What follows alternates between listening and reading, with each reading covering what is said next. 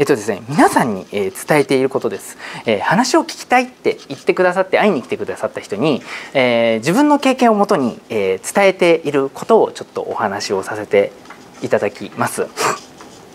えっとですね今がですねたとえどんな状態でも目的地を決めて一歩動いた瞬間から挑戦が始まります。これもうどんなところからでも絶対にこれです。僕ですねあの今こんなに明るく話すこうパッと見爽やか青年、まあ、青年中年なんですけどあの学生の頃はですねいじめられていて辛い辛い記憶しかないです。もうもう学校行くの今日嫌だっていう毎日でした。専門学校時代もかなり辛かったんですけど専門学校時代僕もう本当に常に一人だったんですよ。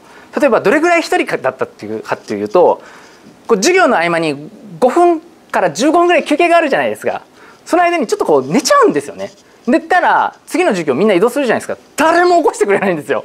あのあのいないものなのでもはや。はい。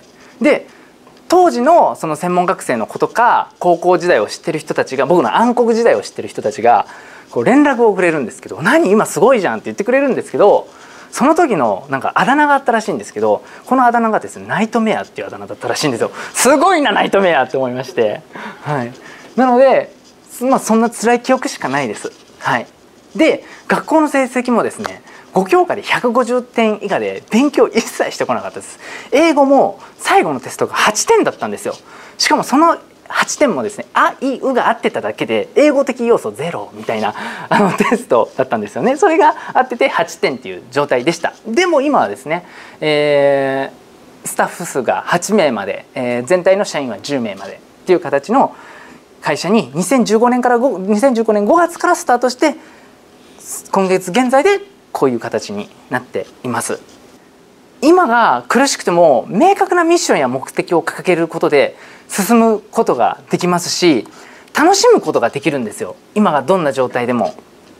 でえっとですねこういう話をするとですね北原さんだからできたんでしょとか北原さんって特別な訓練を積んできたからできたんでしょって言われるんですけど実際全然そんなことなくてですねもうすごくなくていいです。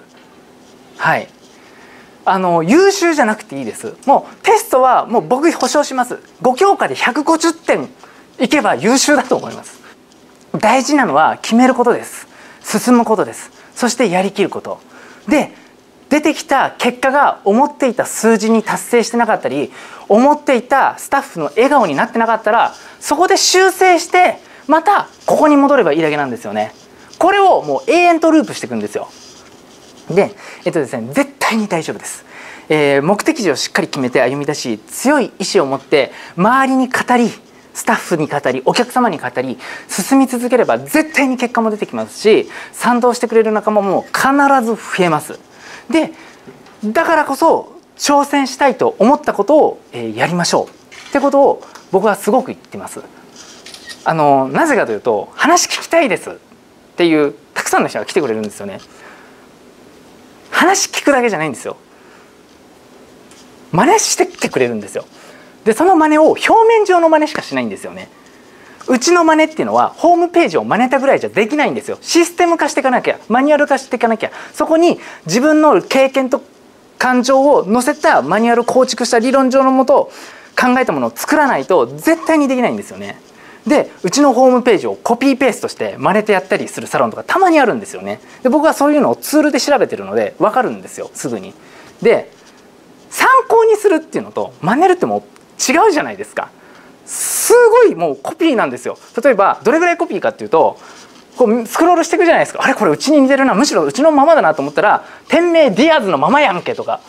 それ真似しすぎだろって思うじゃないですかさすがに。人のコピーばっかりやってくんじゃなくていいですよ。参考にしてある程度のところまでは参考にすればいいと思うんですよ。でもどっかのタイミングで自分の道を進んでいかないと結局あれこれってやりたいことだったのかな？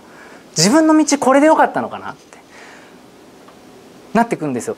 で人生はネタ作りです。もうどんな失敗しても大丈夫です。はい。もう人生ネタ作りなんですよ。借金いくら抱えてても僕あのしくじり先生っていう番組がすごく好きでちょっともうしくじってる感を出せるのであの語れるんですけど今どんな状態でも数日後数週間後数年後に笑って語って人に話せる勇気づけストーリーになればもうそれでいいんですよね。僕も散々人の悩み売り上げが上がらない悩みで悩みでいろいろ悩んできているのでスタッフがもう絶対元気にできるんですよ。っていう感じで。で経営者さんも同じです。絶対元気にできるんですよ。でそれはなぜかというともうめっちゃ失敗してるんですよね。いろんな失敗してます。だから僕はもう人生ってネタでしかないなって。次に語るためのエピソード作りでしかないなみたいな感じですね。で、えー、ベストなタイミングで自身が成長するためにもう仕組まれてると思う完成度の高い試練しか来ないです。このタイミングでスタッフいなくなっちゃうのとかってもう神様試練を与えてくださったんですかぐらいのタイミングでいなくなったりするじゃないですか。世の中で何が起こるか分かんないので。そういうのも全部乗り越えた時にネタになるんですよ。その時はもう感情がもう恨みとかもう妬みとかもうドロドロドロドロした感情しか生まれないかもしれないんです。だけどそれがですね1年後2年後絶対分岐点になるんですよ。あれがあったから今ここにあるって。そうするとですねその時の恨みつらみっていうのはもう絶対にその時の出来事っていうのは変わらないんですけど全てが感謝に乗り換わっていくんですよね。だから僕は前の職場は辞めてしまいました。ちょっと辛いこともありましたしえー、友達とかも付き合いもそんなに上手上手じゃなかったです。